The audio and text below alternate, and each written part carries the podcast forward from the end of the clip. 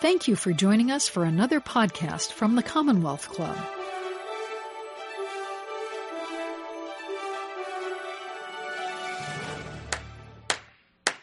Welcome to the Commonwealth Club. I'm George Hammond, Chair of the Humanities Forum, which organized tonight's event in association with Convergence.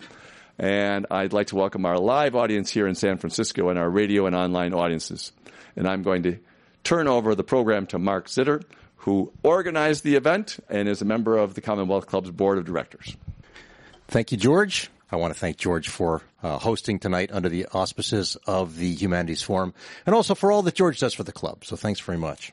This evening's program focuses on incarceration. And before I make any remarks, I wanted to see how many people here have either a personal or a professional have had interactions with America's criminal justice system.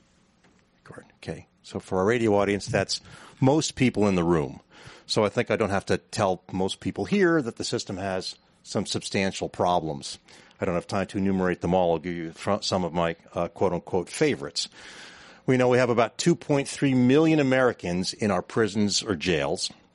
Now, the U.S. has less than 5% of the world's population, but claims almost 25% of the incarcerated humans on this planet. Now, we might be proud of that if actually the system were fair and effective, but unfortunately, it's hard to make the case that it's either. We know that people of color make up about 37% of the U.S. population, but about two thirds of the prison population.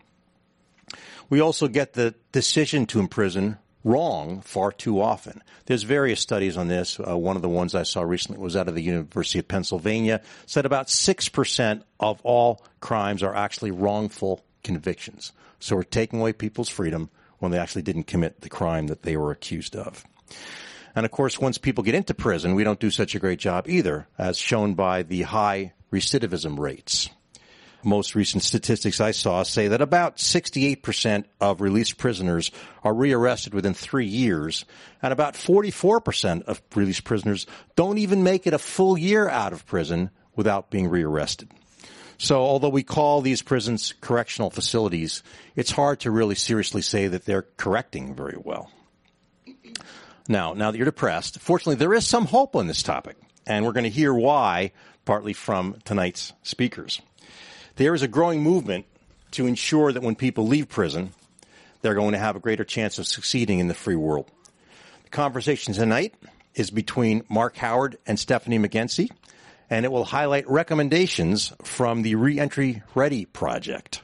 That's sponsored by the nonprofit Convergence Center for Policy Resolution, which brings together diverse stakeholders to tackle thorny national problems across a variety of topics. This one, of course, focusing on incarceration. Now, Reentry Ready focuses on the tremendous benefits of education and positive programming for incarcerated people so that they can develop the self-worth and critical reasoning skills they will need in the outside world. The program, by the way, also focuses on making jails and prisons safer for both residents and staff a bit about our, our speakers. Mark Howard is a national expert on incarceration. He's an author, professor, and founding director of the Prisons and Justice Initiative at Georgetown University. Mark has a very relevant and very compelling personal story, which I'm sure he'll share with us tonight.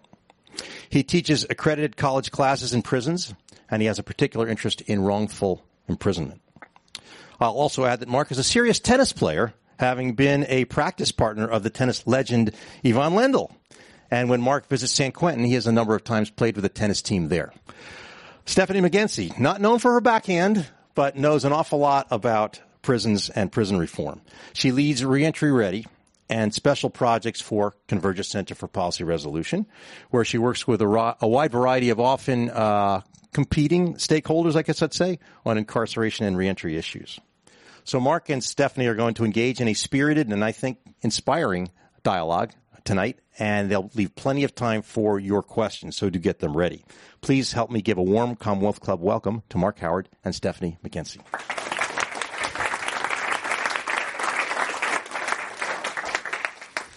Thank you. It's always nice when people clap before you even said anything. and uh, showing great faith on your part that we're going to say a whole bunch of things that you'll find interesting. So let me just start by uh, thanking George and Mark for inviting us to be here today. Um, I am super excited to be with you and look forward to the conversation that we're going to have um, this evening.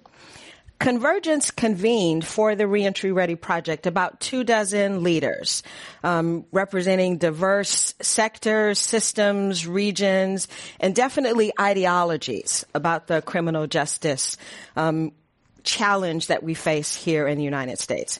They reached consensus on a bold, comprehensive plan to improve reentry outcomes. We met with them for about 18, 19 months, five Nope, six times. We met six times um, over that time period. And central to this set of recommendations that our stakeholders created is the need for deep collaboration at all levels across multiple overlapping systems like health, education, labor, housing. Basically, every system has a nickel in the reentry quarter. Okay. There isn't a system of services for our country for which an individual who's been involved with this system doesn't need support from. So one of the things that they said is, you know, once we have this deep collaboration, it should focus and home in very specifically on the kinds of needs that they have that the criminal justice system cannot meet on its own. Um, corrections is woefully unprepared um, to meet the comprehensive set of needs that currently and formerly incarcerated individuals have. So our recommendations in the final report cover things like um, health, mental health, substance abuse, housing, um, employment employability. We were real clear on, and we can talk a little bit more about why we said employability, not employment, um, education, and the family and community connections that are needed to be successful um, when someone returns home. So I'm thrilled to be here talking uh, with one of our amazing stakeholders, Mark um, Howard. You will find him to be uh, creative, thoughtful, just amazing. I've learned so much from him, and I won't take too much time because he has very compelling, um, not just stories to tell about the work that he does, um, but about the kinds of outcomes that are possible when you um, focus on the needs of the people and see them in their humanity and not just as, you know, a, a cog in this very large um, $80 billion plus incarceration um, wheel that we invest in um, annually in our country. So I'm going to uh, let you all eavesdrop on a fireside chat uh, that we're going to have. Isn't it lovely that I'm going to let you eavesdrop at your own house? Um, and I have lots of papers here, but don't worry, it'll be a really good discussion because Mark has some um, amazing stories and experiences to share. And I'd like to start, Mark, by asking you um, to talk about why this work is so personal for you and how you got started doing this in the first place, because it wasn't where your um, education and career started. Not at all. So let me just say, and a lot of people in this room are familiar with this topic and issue. Everybody has a story, mm-hmm. right? Everyone has a connection that led them to get interested in this area. Mine is a little wacky. This is a second career for me. I started out uh, as a political scientist. I got my PhD across the bay at UC Berkeley in political science. I specialized in European politics. I'm half French, a native speaker of French, uh, fluent in German and Russian, and I wrote several books that all had to do with different elements of European politics. Nothing to do with the United States, nothing to do with criminal justice. But here I am devoting every waking hour and probably many sleeping hours as well because it's working in my subconscious to trying to get people out of prison who don't belong there, trying to support people on their journey towards reentry, and trying to change the narrative nationwide about mass incarceration and about people who are incarcerated or have been incarcerated. And what led to this shift is a very deeply personal story. There, before I give that one, let me just give a little preface to it, okay. which is another personal element, which if you get the book, which is on sale there, Unusually Cruel, I open the book with this story, which is that when I was 13 years old, I was arrested in London where I was with my traveling soccer team, and ended up spending an afternoon in jail, and ended up having a juvenile criminal record in the UK until I turned 18. I say that not to overplay the gravity of what I did, but to show that I don't judge, and I understand that young people, particularly young men, boys, do really, really stupid things. And fortunately, that mistake didn't define me, but unfortunately, in this country, and particularly to people of color, it does. So that's one sort of personal story. The main one that led me to completely change my life and work in this area has to do with a childhood friend who I've known since we were three years old. We actually went to preschool together, a place called Lovey Dovey. Believe it or not, you can't make that up. And then throughout uh, elementary, middle school, high school. But on the first day of our senior year of high school, my friend Marty woke up to find his parents brutally murdered in his own house. And by the end of that day, he was in handcuffs, having supposedly confessed to murdering his parents. And by the next summer, he was sentenced to 50 to life in a maximum security prison in upstate New York.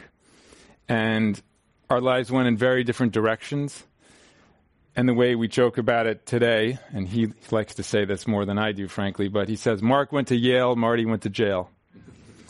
And we lost touch for about a decade, and I went on and I got my undergraduate degree, got my PhD. I met my wife in Berkeley, actually, and started a family and so on. At some point, I decided I wanted to reach out to Marty. And I should say that at the time, I believed he was innocent. And I actually wrote about it in our high school newspaper called the Purple Parrot, which in retrospect I think deserves a Pulitzer Prize because it's the only newspaper in the state of New York, and this is a very, very heavily publicized case. The only newspaper that actually got the story right, which was that Marty was innocent. And at some point we reconnected. We started writing letters. I have shoeboxes of letters. And then I started visiting him. And we developed this incredibly close friendship as adults and I made a promise to him in the prison visiting room that I would do everything in my power to get him out of prison. Hmm. And I made a decision that was pretty crazy. I was a tenured Georgetown full professor, and I said, I'm going to go to law school to get my friend out of prison. And so at the same time as I was a professor, I became a 1L. And I was so exhausted, I would walk into a room and I would say, Do I go up and start speaking or do I go sit in the back and hope I don't get called on? and this went on for a number of years. But Marty was exonerated. He was released. He'd served almost 18 years in prison. And uh, there's a happy. for that. Yeah. Yeah. and there's a happy. for sure there's a there's a happy ending, uh, although nothing can, of course, make up for those 18 years, which is that Marty went on to get his bachelor's degree, to go to law school. He recently passed the New York bar exam, and he's on his way to being admitted as an attorney in New York. And I continued with law school. Many people said, "Oh, Marty's out." You should just stop and go back to your old life and go write another book on Europe or whatever you do. Um, and to me, there was just no going back. My eyes had been open to injustice, and I couldn't close them again. And so I kept going. Um, I started teaching about prisons and the criminal justice system. I started going into prisons. I started volunteering. I started teaching. Um, I had an amazing visit to San Quentin where I played tennis, as Mark mentioned. I'm actually going there again on Saturday if the weather works out. I'm hopeful. Um, but um, it opened my eyes to so much of the injustice that I'd never really um, been exposed to. And so while I have a part of my work that deals with wrongful convictions, and I should say Marty has now come back to our, our friendship has reached a point where we actually are colleagues. He co-teaches a course with me at Georgetown where he comes down from New York every Friday in the spring semester, and our students work on actual wrongful conviction cases where the goal is to accomplish exactly what we have, which is Marty sitting next to me, so you're pretending to be Marty here. And it, it, inspires the students in a way you couldn't believe, and they work on these cases and they reinvestigate and they put everything into it and they create documentaries because I was tired of reading papers that students didn't didn't want to write and I didn't want to read and now they make documentaries that are incredibly powerful. And one of them was so outstanding that it led to an exoneration of Valentino Dixon who had served 27 years in Attica who thanks to new discoveries made by our students in our class left prison a free man and reclaimed his life. So uh, work on wrongful convictions is where I started through my friend Marty, and it's important to what I do. But I've really moved on in a sense because the problem with the wrongful convictions movement, and I say this as someone who's partly a part of it, is that it implies that other people who did commit their crimes deserve what they get, and they absolutely don't. Because our prisons are a horror show of injustice, of lack of dignity, and much of what I do now involves working to change that very system and working with people who did make mistakes, sometimes even grave mistakes, but who are capable of so much more. And I'll get into that in a little bit. Well, actually, Mark, you just touched on something. When we started this dialogue, and I mentioned that we have had people from very diverse perspectives, some who were very much of the lock them up, throw away the key to, you know, no mandatory minimums and pretty much every group in between. And several formerly incarcerated individuals were a part of our stakeholder table to ground the whole discussion in truth. You know, what happens in reality is often a very different shade of gray from what, you know, policies and regulations say. But one of the things that we agreed on before we even started talking about possible solutions was a set of principles that would guide the discussion. And one of the first, the first principle was around acknowledging the humanity of the individuals who are involved um, in the criminal justice system and their agency, their ability to be involved and not just involved, but to direct the solutions and the resources that would be most appropriate for their lives. But not everyone, you know, fully understands that. And I'm talking about people who do this work um, deeply. Uh, my mother was a correctional officer at San Quentin for 20 plus years. I grew up in halfway houses and, you know, I went to work with her because she was a single mom. So my view of who, who the folks are that we serve was very grounded in the fact that this was a job that my mother had. She was helping people and I was happy to be a part of helping other people but not everybody sort of comes at it with that lens. Tell the group a little bit more about what you're doing now to help to shine a really bright light on what's actually happening inside the system and how they can become a part of the solution. Yeah, well, I should say Convergence did an outstanding job in this project and bringing I paid together for that, people. by the way. it's true. Um, bringing together people who really are across the ideological spectrum, who probably don't agree on many issues, Mm-hmm. but there was a set of principles that was brought forward that everyone bought into and, and I think genuinely believed. And I'll admit, I was skeptical at 1st Mm-hmm. Um, you know, I, the very first dinner, I sat down to next to two people from CoreCivic, one of the private prison companies, and I thought, I don't know how I'm going to make it through this meal. Um, and I came away, even in that situation, convinced of at least these individuals. I think I still have some issues with the companies and perhaps the shareholders and goals, but with their commitment to this project and their commitment to humanizing people, to understanding where they come from, and to trying to trying to reach solutions that would decrease the number of people in prison and improve the conditions they're in. And it was an extraordinary process, and it was one that needed repeat meetings to get to know. You know, there's this sort of skepticism, and you can be friendly at first, but the second time, that initial barrier is gone, and by the end, um, you really came to respect the other person, and the suspicion went away. And it's a remarkable process. And I know there are probably people here who are skeptical, just like I was at first.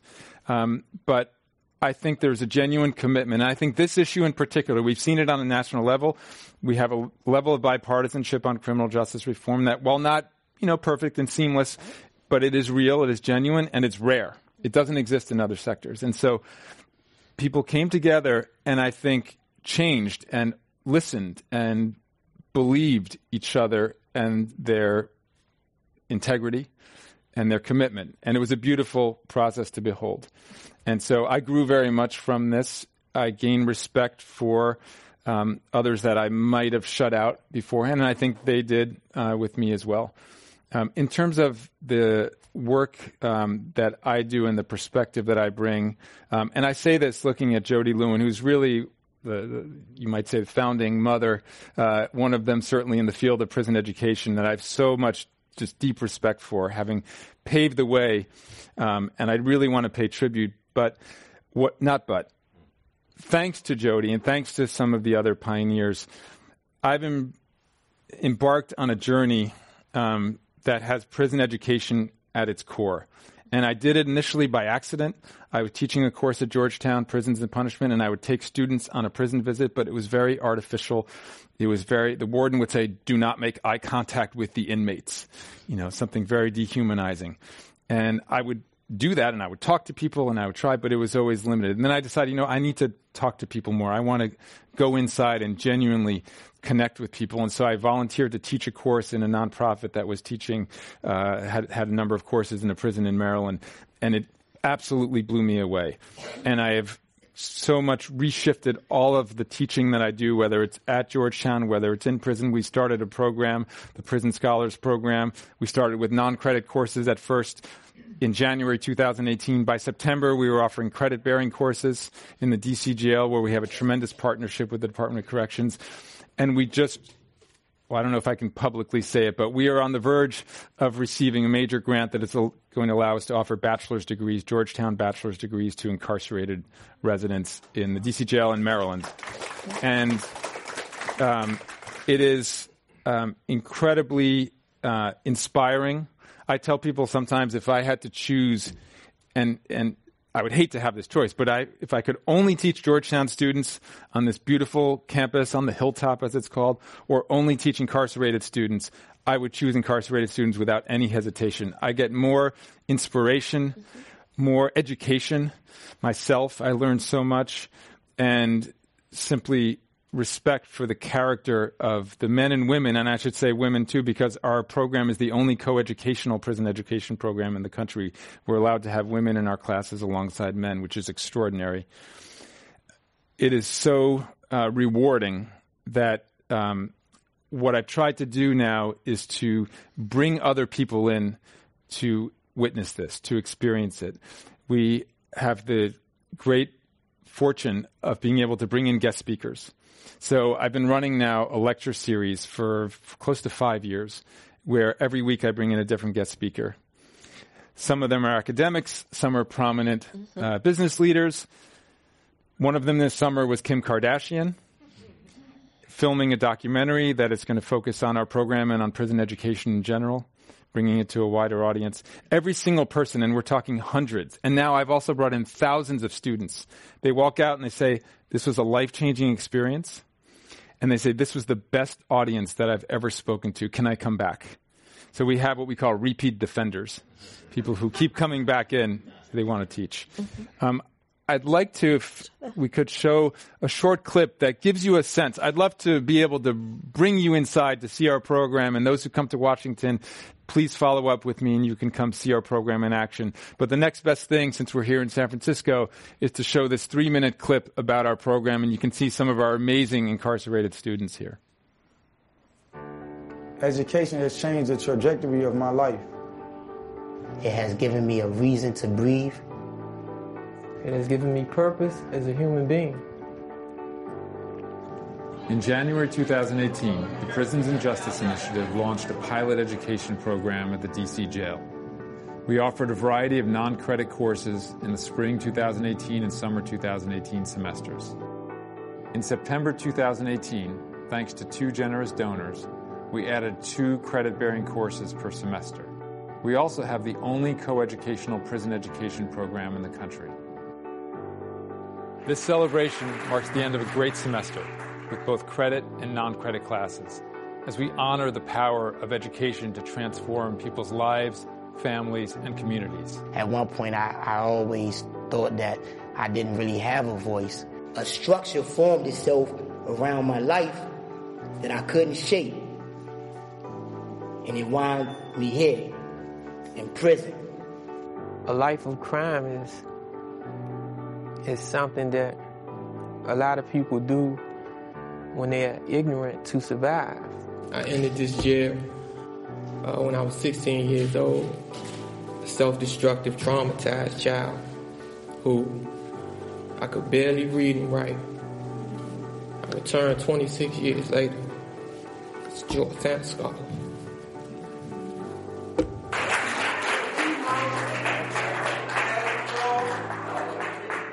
Become educated and you have the know-how, you have the tools to succeed, a life of crime isn't even an option anymore. You know, you see better ways. You you have more opportunities open up to you. My goal is to be a doctor in sociology and to be a professor. I wrote this poem for this event, and it's called You Ask Me. You ask me what I've learned in democracy. I've learned that the greatest hypocrisy is that democracy isn't something that we should fight wars and kill for. Because democracy is something that we should all strive to live for. Prison is not rehabilitative. Education is. Education is the very element that rehabilitates us. Each semester, we're offering two credit bearing courses along with six to eight non credit courses.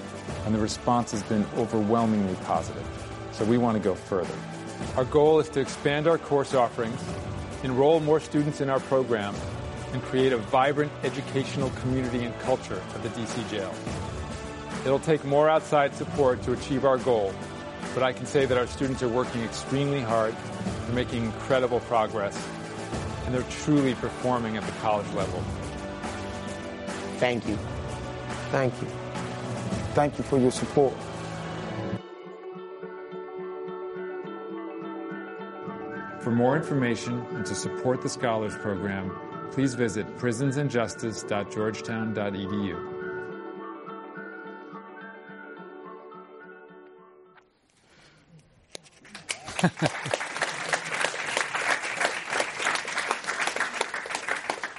Mark, one of the things that I think a lot of people don't fully understand is just how little um, education and supportive services, career and technical education is offered inside correctional facilities. I remember speaking uh, with someone about this work saying, well, you know, um, uh, prisoners can go to law school and they can do this. They can do things, you know, that young people on the outside um, can't do, and they have all sorts of great resources and supports.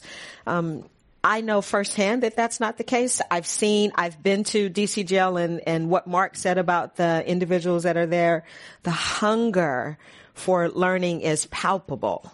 How do we get, how do we d- demystify what is actually happening behind jail and prison walls and, and encourage greater investment in education and employability services for the thousands, the hundreds of thousands of people that are going to be released every year without the skills that they need to um, not end up back where they came from. Yeah, yeah. Now, the vast majority of prisons have no programming, no training, no opportunities. It's simply idle time, fraught with always the threat of danger, and it is often creating the very thing that we want to eliminate. And then we act surprised and blame those very people if they get back into trouble. And by the way, I do want to make one little correction to the 68% statistic, which is that it's not necessarily rearrest for new crimes. The vast majority of people who go get sent back to prison is for technical parole violations, mm-hmm. which can be as simple as missing an appointment with a parole officer, making an illegal U-turn, getting married without permission of the parole officer. I know someone that ha- that happened to mm-hmm. who said on a Monday, "Guess what? I got married. I'm so happy." And the parole officer said, "You're going back to jail." Um, so there's an inhumanity mm-hmm. at every stage of the system. But in terms of what we should do, the recipe is right in front of us, which is we need to turn prison into productive time so that people can learn and grow. So many of the people that I've come into contact with say that, particularly those who've been in for decades, that they've never had any opportunity. They've never had someone treat them with respect. They've never had someone ask them what they think or to have a discussion about something, much less a book, let's say. And the benefits of this type of work are so clear. It costs so little, but it's extraordinary. One, you're changing people's lives. You're changing their families' life. We have stories. The director of the DOC, after we started a pilot program very tentatively, within three weeks told me there's a culture change in the DC jail. He said, I walk into units and people are having debates about philosophy. C- can you have utopia within a capitalist system that has winners and losers? That's a really heavy question. And he comes and overhears this debate. Someone else talking on the phone saying, Mom, I got into a Georgetown class. Can you believe it? Someone else talking to a child saying, You know, I've been studying hard. How about you? Think about all the ripple effects in all directions. Then there's the cost element, which appeals more to some people, but they're real. Uh, when you're sending people to prison, when it costs anywhere from thirty to sixty thousand, depending on the location, per year for idle time where they're doing nothing, you can be saving tremendous costs. And then victims of crime, of course, if you have people who are productive, who are on the right path, they're not going to be- go back to a life of crime, like Mustafa said in the video. Um, one of the other programs that we run at Georgetown that's really connected to reentry that I'm really proud of is the Pivot program, which we founded about a year ago, which I co-direct with the vice dean of the business school at Georgetown. And I have to say, I've been there for uh, over 16 years. and the first 14, I had absolutely nothing to do with the business school whatsoever. And all of a sudden, I discovered not only a colleague, but a whole community there of colleagues who mm-hmm. decided to make the commitment to support a reentry program for formerly incarcerated people to acquire an education. It's a year long certificate program in business and entrepreneurship where they have part time education year round, half of the week, and the other half internships where they acquire jobs and some of them become entrepreneurs and start their own businesses. This is something that I want every university and every city to do. We have a great partnership with DC. We had a federal grant that helped to launch the program, but we're really committed to helping people while they're incarcerated and then helping support them as they come home because ultimately we need to change the script. We need to turn the story of overcoming a period of incarceration into one of triumph, one of somebody who okay, made mistakes, paid their debt, which is supposed to end but rarely does, and then overcame it. That's a story of overcoming, of triumph, of survival. That's an inspiring story, and we need to get the country to appreciate these stories of success and to support them rather than to demonize people and to keep making them go back to that one stupid mistake that they made that landed them in those circumstances. You are listening to the Commonwealth Club of California. Hear thousands of our podcasts on iTunes, Google Play, and Stitcher. Learn about our travel programs to exciting domestic and international destinations. And when you're in the Bay Area, please join us live for any of our 500 programs each year. You can find us online at commonwealthclub.org. Now back to our program.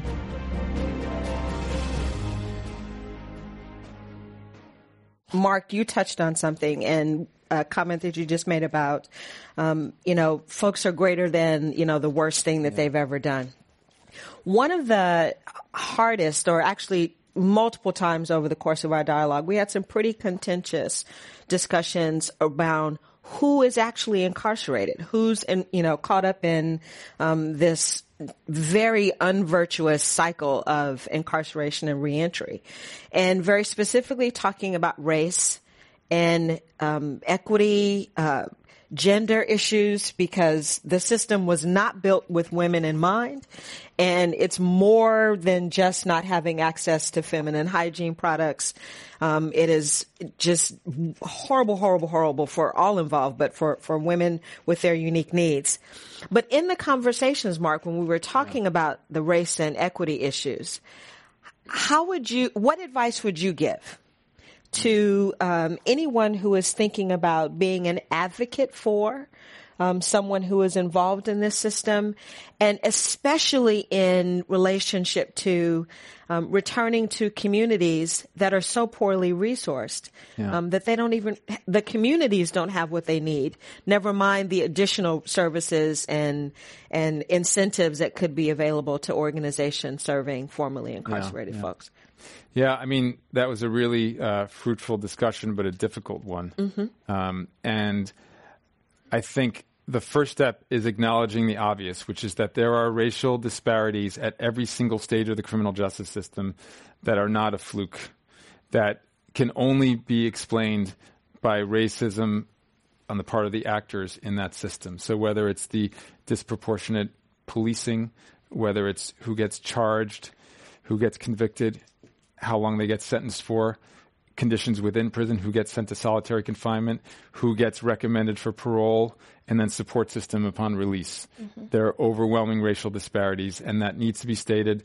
When I teach my prisons and punishment course at Georgetown, which has a big following. It has the longest waiting list of any course at Georgetown, and the students are really galvanized on this issue. I tell them the first five sessions in a twice a week course are going to be on race, and it's going to make you uncomfortable, but we have to go there because it's the elephant in the room, and you can't talk productively about criminal justice if you don't talk about race. That said, once you acknowledge that, once you work on it, we need to work on larger solutions that involve humanizing everybody and bringing those disparities to bear, bringing in people who have been affected by the criminal justice system. And I have all kinds of guest speakers that I'm bringing in, formerly incarcerated speakers, um, most of which are people of color. And we need to engage with what they have experienced, what they are dealing with, and to support them on a human level. Ultimately, I think the solution if there is one, because the obstacles in, are, are so tremendous. But it's about proximity. It's about looking people in the eye, talking, shaking hands, hugging, embracing them. And it's about humanizing people. Mm-hmm. Because once you take that step, once you embrace someone, once you see their humanity, once you show your love, and it really is about love, once you show that, you can't go back you can't go back to watching Law and Order. In fact, I tell my students on the very first day, I say, if you're a Law and Order fan and you love that show and you want to keep loving that show, leave right now. there are other students who would love to take your place because if you take my class, you will never be able to appreciate Law and Order again and the many shows like it. They've caused so much damage. Overcoming that is about proximity and humanity. And I think we have the ingredients for it. And one of the projects that I'm now working on, in addition to what I'm doing within Georgetown, which is a lot, but it's limited to one university and a university in a particular location, is that I want to scale the work that I've been doing and I want it to spread. I want to bring in, having brought in hundreds of guest speakers, thousands of students, and having all of them tell me this is a life changing experience. I want it to go beyond Georgetown and Washington. And so I've created and I'm in the process of launching a new nonprofit organization, the Frederick Douglass Project for Justice. And the main flagship project is to bring in thousands and ultimately tens of thousands of people nationwide, starting the pilot program in five states in particular prisons, and having people visit, sit down with, talk with people, and discuss their lives and connect with them on a human level. And there are a lot of details that I won't get into with this, but I know that when those people walk out and when they go communicate with their family members, their friends, their social networks, it will break down this barrier that society builds up about good and evil, and people over there are evil and belong where they are. Because once you see that, and the video helps, but ultimately you need to be there. And once you're there, it changes you and you can't go back to viewing people as monsters. And ultimately, we need to bring this proximity and humanity nationwide. And so that's what I'm devoting this new organization to, and that what I devote, you know, every day of my existence to going forward. Because we are our brothers and sisters keepers. So let's open it up for questions. Just a little background for you know the last ten programs we did in this area over the last ten years or so one of the patterns that we, we, we get from different uh, angles on it is that there was slavery, and then there was, you know, emancipation, then there was segregation, and then there was integration, and then there was mass incarceration. Mm-hmm. And it's all part of the same history of how to deal with the same problem, and, and we really are totally failing, you know, at, at, at, uh, at dealing with this. Anyway, uh, one of the last uh, speakers like that was Chris Wilson. Uh, I don't know if you know Chris yeah, Wilson, the Master well. Plan. Yeah. Uh, he came and gave a great talk here last February. You can anyone who wants to hear it, it's on our podcast. Thank you so much for what you're doing. Uh, as I told you, my brother just spent eight yeah. and a half years in a South Carolina prison. Uh, his warden, who was a avowed redneck, had this idea that education could make a difference. So he set up character dorms mm. at different levels, and his recidivism rate is under 15%. Yeah. how do we get someone like that help? How do we get them into the system? This is all voluntary. The state fights him because why would you spend money on these guys? Yeah, yeah. I mean, and and my second question was, sure. how are you tied in politically? Do you have congressmen or senators who are supporting you? Yeah. Um, the evidence in terms of the research is very clear. People who acquire an education when they're in prison will not go back to a life of crime. Uh, the Rand Corporation did a major meta study of hundreds of other studies, finding that even as little as one higher education course will reduce recidivism by 43%. Um, the Bard Prison Initiative, which has been around for 20 years and has been granting bachelor's degrees, over 500 bachelor's degrees from incarcerated residents, one of whom is now employed by Georgetown as the program manager for the Pivot program, I should say, uh, George Chochos. Their recidivism rate is under 2%, zero violent crimes. It's extraordinary. It's simple. It's clear. We need to do it. We need to support it. Unfortunately, the states will not do it. Um, it will. They will not take from the state budget to fund positive programming. Fortunately, philanthropy and other organizations with resources have taken the initiative, and perhaps Pell Grants may be coming back and are coming back in limited means in terms of these experimental second chance sites. So I think we're picking up the slack. I wish states would do it. I think, frankly, it's a no-brainer. It would actually, from from those very budgets, you know, just different pockets, it would save them tremendously if they did it. But unfortunately, and this is what we discussed a lot during convergence, there are these silos, and they just think this is my budget, and I just want to protect it. But we need to be encouraging this, and I think the way to do it is by spreading positive stories about the success of prison education. And again, Jody's been doing this for a long time. Um, prison University Project is a leader, and San Quentin is a special place because of all the programming that's offered. And I know many people from the times I've been there who say they could qualify for lower security prisons, they could have, you know, better cells and better living conditions, but they're there for the programming. The same with Sing Sing in the New York area, same with the DC jail, same with certain places usually that are closer to cities that have volunteers who are willing to come in and contribute their own time and resources. But we need to be encouraging this, to be supporting it, and to make it the norm. Every single prison should have positive programming available to everyone who wants to participate. And what will happen is that it will make others want to do it. And okay, you need a GED to get into this program that everyone wants to be in. Well, then I'm going to get my GED. There are all these positive ripple effects, including not getting into fights, including making it a safer environment for correctional staff, which is really important um, and should be part of the goal. But unfortunately, they haven't all seen the light on this. But I think that there's some um, movement in the right direction now, and I'm glad to be contributing to that. And I'd just like to add that in our report, the Reentry Ready report, there's so much grist for the mill, um, and you all, quite frankly, are part of the solution. Um, things don't happen because we, as um, taxpayers and as individuals, are not necessarily demanding it. We know what to do. Yeah. Um, we have resources that are available to us. We're spending the money anyway. Can I say that a hundred times? We're spending it anyway. Why not spend it on programming that's actually useful? Really super quick story. One of the formerly incarcerated women that advised us um, over the course of the project um, had a teaching credential for the crime that she committed didn't have anything to do with students or teaching, but lost her teaching credential. Wasn't able to do that when she was released. So she went in with a plan. She was going to serve five years. She looked at the courses that they offered and said, I'm going to do all of this so that when I get out, I'll be a certified electrician. This, that. I mean, she had it all planned out for how she was going to make the best use of her time. She gets behind the prison walls and none of the courses are available. There are years, years and years and years long waiting lists for those courses. So what classes did she take? The five years she was incarcerated? Knitting and crocheting. So she had a plan on how she was going to make the best use of the time and what she knows how to do now has no possibility of all, at all of helping her to earn a living um, now that she has been released. So same money, just not used in the kinds of ways that Mark is describing and that are contained in the report.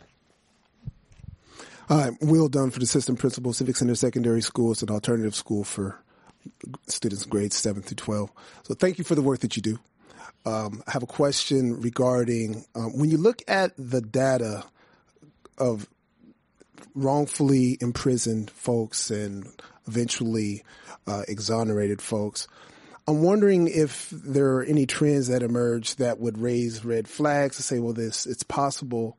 I mean, it, before they actually are in prison, it's possible. It's highly likely that this person is going to be wrongfully imprisoned. Is there um, any work done, or is there a capacity, or do you know if there's any work that's being done that could prevent those folks from being incarcerated in the first place? Yeah. Um, I don't want to indict a whole profession. Mm-hmm. And I want to say that I know many people who are in this line of work whom I respect. But the common theme throughout wrongful convictions, and this is, I say this knowing hundreds of people who've been wrongfully convicted and caring about them, is prosecutors who fixate on one person, who have tunnel vision, and who refuse to let go no matter what.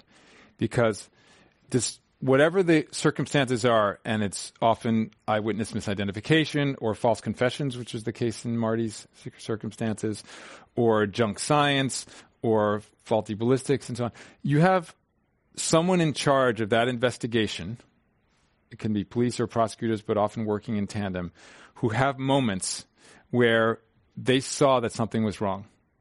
Valentino Dixon's case, the person we helped exonerate, who spent 27 years in prison, Two days after he was arrested, someone else came forward and confessed to having committed that crime.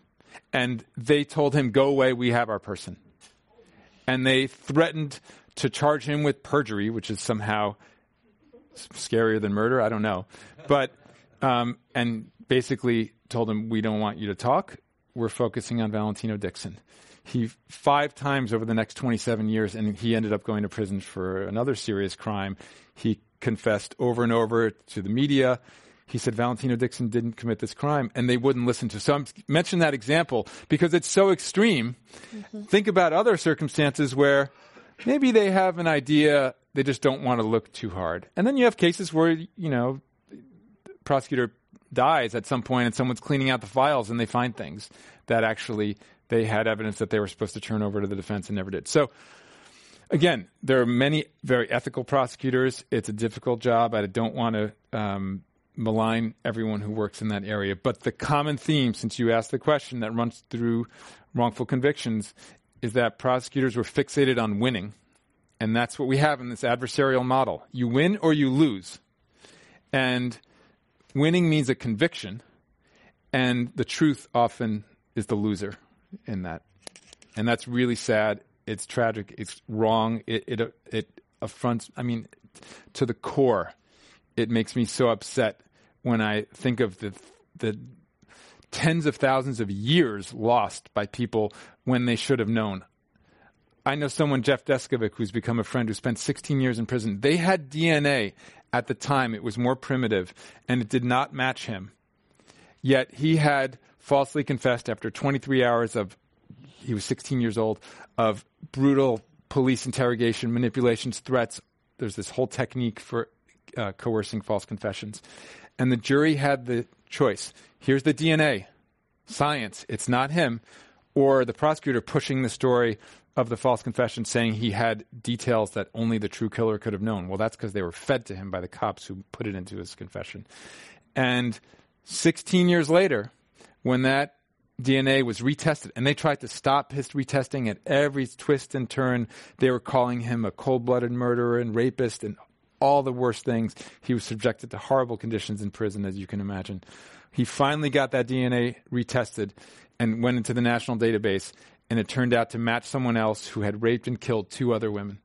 And in my mind, that is on those prosecutors, those other crimes, because they actually knew, yet they wanted their conviction and that's just fundamentally wrong.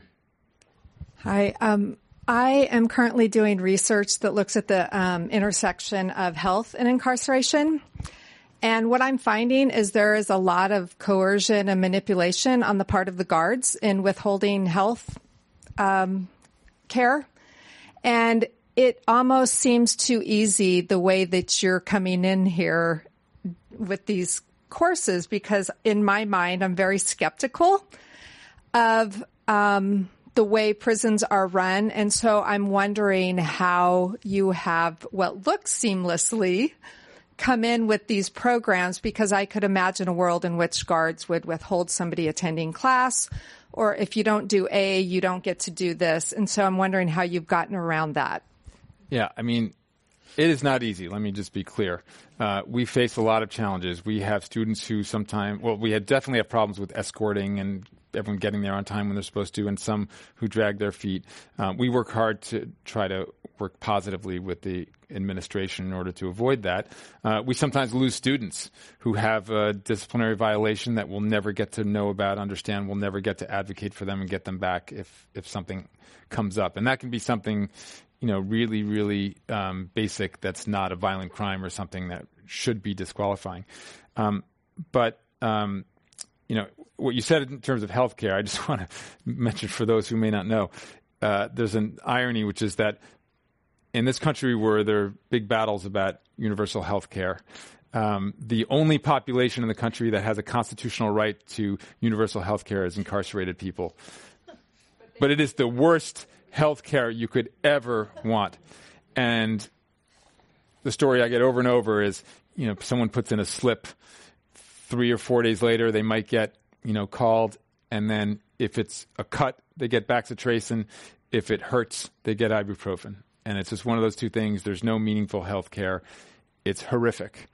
Um, but in terms of the educational programming, I do think not everywhere, but many correctional administrators actually see the positive benefits of it. And it doesn't cost them anything, right? It's all provided from the outside. And they realize that, not everyone, but many of them realize that this is something that actually will play well it will lower the temperature, so to speak, in their facility, and it will lead to outcomes that they can actually claim and be proud of, even if they're not paying for them or directly supporting them. And, and so, fortunately, I think that um, is increasing, and I think more administrators are realizing that this is a win for them at very little cost. One of the things that we highlight in the report, and which is different from some other discussions about what could be done to reform the system, is the need to identify the incentives to get the actors that are working in various spaces and places to behave differently. And a part of it is in what kinds of things they are, they are held accountable to do and where they achieve some benefit by doing their jobs in a certain way. So right now, prosecutors are reelected largely um, based on their conviction rate, how successful they are in prosecuting crime that leads to someone being incarcerated. What if the incentive were different?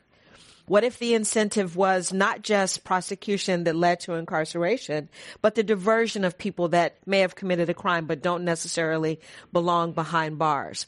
What if it was the, the absolute correct prosecution of the individual that committed the crime. Likewise, with health care being delivered um, inside correctional facilities. Uh, my very first job in out of undergraduate school was in the juvenile detention facility in Alameda County. My job was to be the liaison between the custody staff and the health team. What if there was somebody like that in every correctional facility so that I could say, this thing, you know, you might be able to, to use it perhaps as a way to, to facilitate a different kind of behavior from this individual. But delaying health care in this situation leads to all these other things and you don't want that. But back to re- the incentives, the number of people that are incarcerated that have met health care needs. There are multiple research studies that show that the health status of individuals decline when they are incarcerated. It's even worse for juveniles. So what if the incentive were health status improving um, instead of declining? So it's all about what we again demand from the systems that we are paying lots of money to support, and how we can start to think not out, not um, outside the box, but on top of the box with a full 360 view of how services and supports are being delivered. Can I just ask though, how do those incentives get put in place? Because it sounds really good. No, it's. But again, I'm very skeptical. It's just such a slow moving shift. Like, how do you just change those incentives? And it's going to take multiple people working across multiple systems for a number of years. We didn't get here overnight. Um, and I share your frustration because, you know, there's the speed of change, right?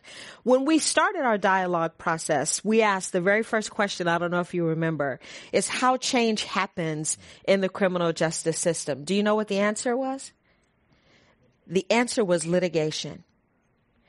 And from that point, the group said, well, wait a minute. We can't sue our way, you know, out of all of this. There have to be other things that we can do. And that's what led to the full set of recommendations. I'd love to talk to you a little bit afterwards because I have some very specific things that I think would be helpful as it relates to healthcare.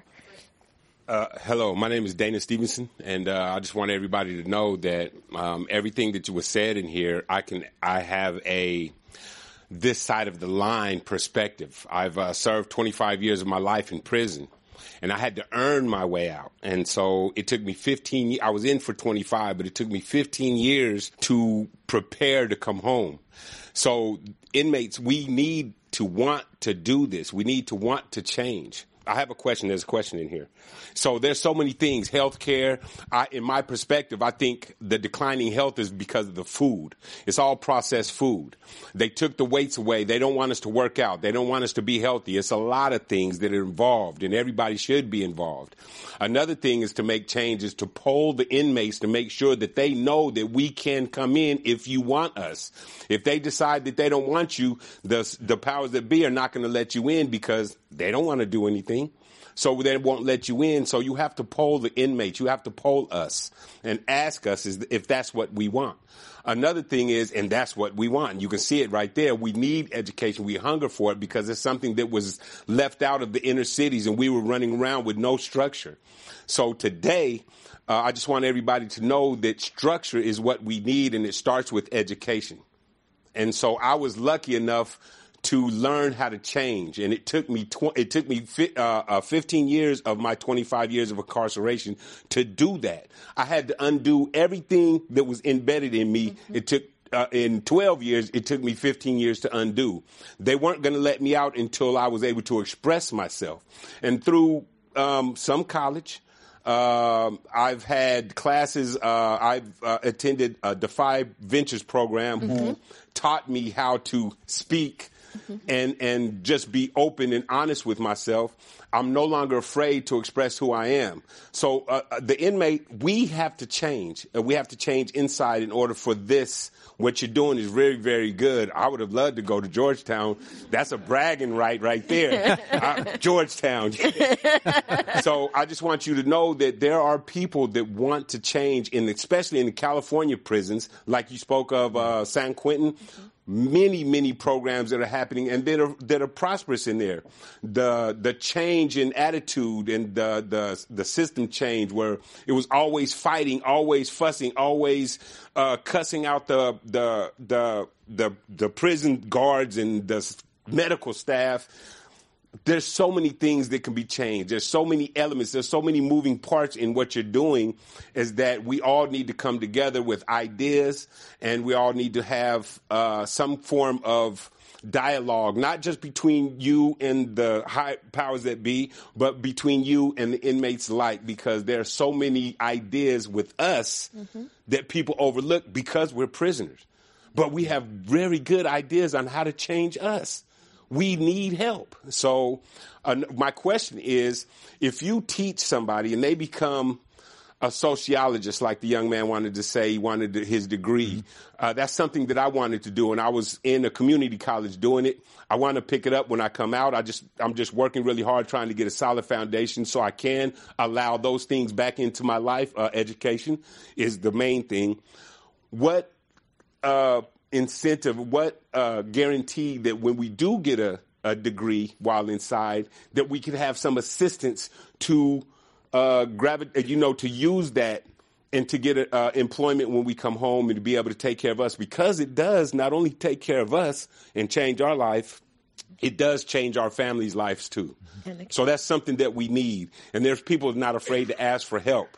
And there's people that are willing to change if we can have somebody to, hey, I'll help you. So, thank you. Thank you. Thank you for sharing your incredible story and congratulations on your journey. Um, you're a phenomenal spokesperson for this cause and for everything I believe in. And one of the things I say all the time is that, and I say this as someone who's a professor at an elite institution where many of the students think really highly of themselves. And I say, education and intelligence are two different things. They tend to think they're the same thing. Oh, I'm so smart, I'm at Georgetown. There are a lot of people at Georgetown who aren't so smart. And some of the smartest students I've ever had are incarcerated and dropped out of school in the eighth grade. And so think about that. And I tell them that, and that shakes them a little bit.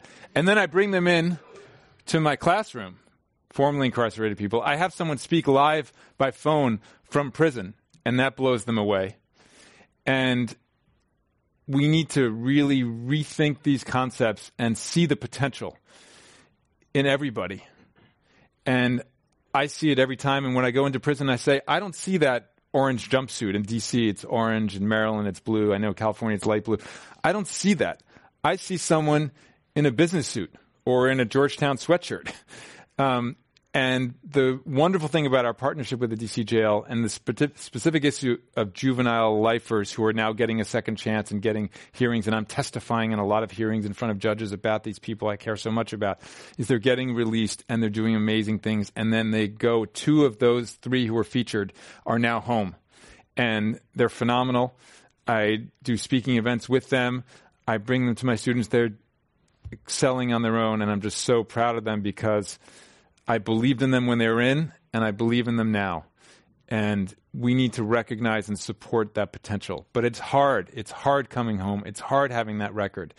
And that's why we started the Pivot program. We also have a paralegal program for formerly incarcerated jailhouse lawyers I didn't have time to get into, but there need to be greater support mechanisms for people when they come home. We can do a lot of the work inside, but we need to continue the work outside. And I think you're the embodiment of that journey. And tactically, we need to incentivize employers, you know, That's to right. hire formerly incarcerated individuals. You know, we need to provide job training for the careers and jobs that actually exist in the communities where people are being returned to. There are real things, real tangible things um, that we can do that are, I keep, it's shameless plug, that are contained in the report, um, that uh, people like you can help us uh, to, quite frankly, and when I say, when I'm when I say people like you, people who have the lived experience that can give even more credence to the words that are on that paper that came from you know this group of people that met um, that didn't really you know have the life experience in the same way that you have. Partner with us and help me. So, good evening. My name is uh, Miguel Bustos, and I'm the Senior Director for the Center for Social Justice at GLIDE here in San Francisco. And Wes Saver is our Director, uh, Manager of uh, Public Policy. Um, I loved what you said, and I think we, we share this at GLIDE. We believe in unconditional love. Yeah. Uh, we believe in radical inclusivity. And the best part uh, that I feel when I go to work is when we talk to our clients uh, who are waiting in line for food. Many just got out of prison Glide is one of the few places they know to go to. Um, and, you know, they're just talking to you and Glide teaches us that, you know, all the things that society says on how a person should look, what they wear, how they smell. At Glide, we say take that all away because you meet people face to face. 40% of our staff are actually former clients, formerly incarcerated folks. And it's been amazing to see how folks who didn't have um, the sense of belief get it and do something beautiful with it. Um, we do work in San Quentin. Um, we go there before folks are released to try to help them out. Uh, Wes is actually working on a criminal justice reform policy agenda, and we would love to get everybody here to be part of that because it's going to take all of us to fight um, there's a lot of injustice, as we all know. And instead of suing our way, you know what we're going to do? We're going to change the laws. We're going to change the hearts and minds of people, and we're going to change the policies and laws. So we would love to work with you, uh, work with anybody here uh, to do that. But thank you men- for mentioning love. Mm-hmm. Some people think we're crazy because we talk about it, but it's genuine. It is. And the folks that come to Glide know it and feel it. And so we appreciate it. Yeah. Thank you. Thank you. Thanks for your work. Thanks. My name is Becca Carter. I work with an organization called Bonafide that works on the reentry side of things, um, helping people in that journey of recovery after incarceration. And um, I know one thing that comes up both when we're looking for funding, but also just in general talking with people are metrics. Um, you mentioned recidivism as I think a metric that a lot of people uh, key in on because it's obviously a very bad thing for somebody to go back. But as someone who works with people during that journey, it feels like just a failure metric. And I would love to capture more more in metrics about the success stories that people have talked about. So I'm wondering if in your conversations or in your in your report or any of that, you came up with metrics other than recidivism that talk more about measuring people as they succeed after incarceration or how much they do rather than just when they fail. Yes, look, I couldn't have paid for more uh, a, a, shameless plug in that. There is a whole section in the report that talks about metrics, and it's everything from um, the number of classes, you know, that an individual takes, um, re- renewed or restored relationships. It is compliance with their own person, the plan that they developed, you know, for themselves.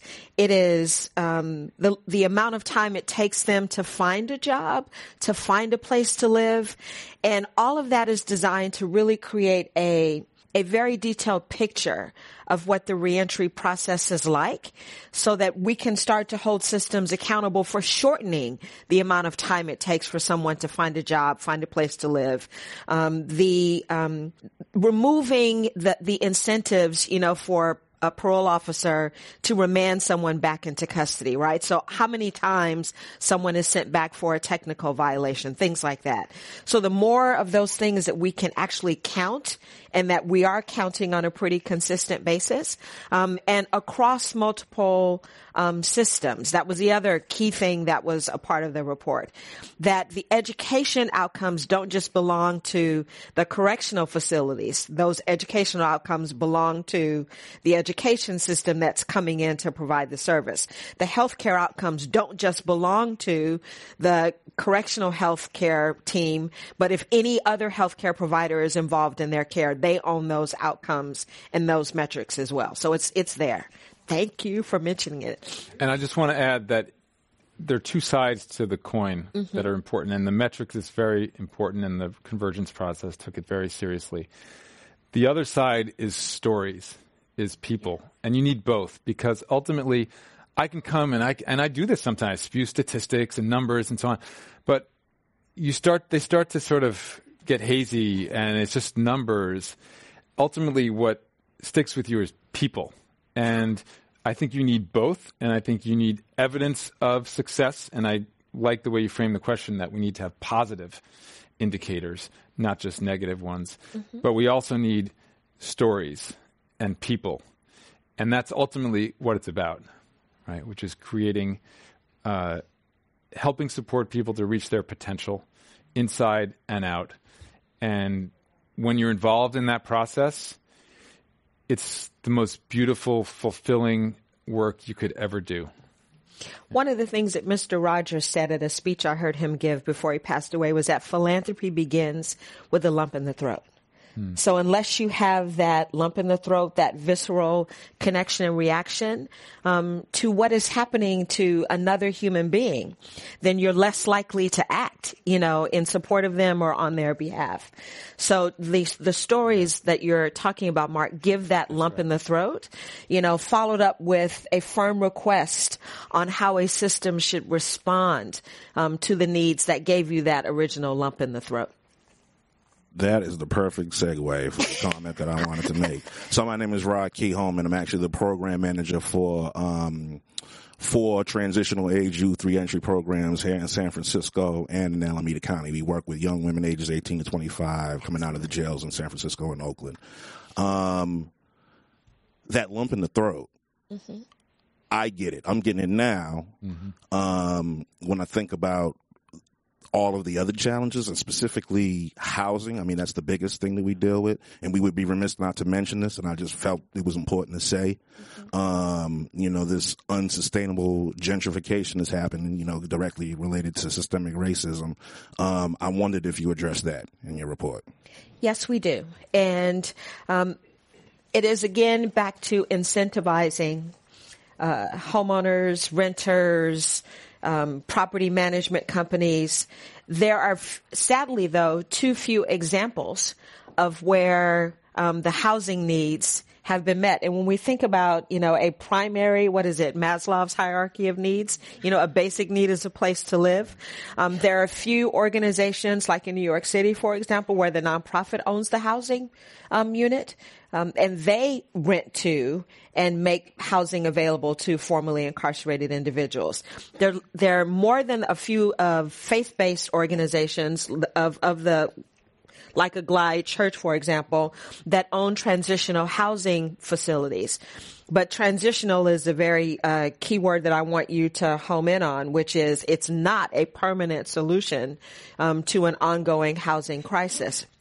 And this goes back to um, a point that we made at the very beginning about seeing the, the the individuals that we're talking about in their humanity, and it is not a Sophie's choice you know, that we are making when it's providing housing for the formerly incarcerated person or the person who's been homeless, you know, for however many years. Both individuals require um, and and demand uh, our support in terms of providing um, affordable housing. I live in the Washington D.C. area. Washington D.C., the most gentrified um, city in the United States, and there isn't a single transitional housing facility for some of the people that we are talking about, especially for women um, who are formerly incarcerated. We can do better. Yeah.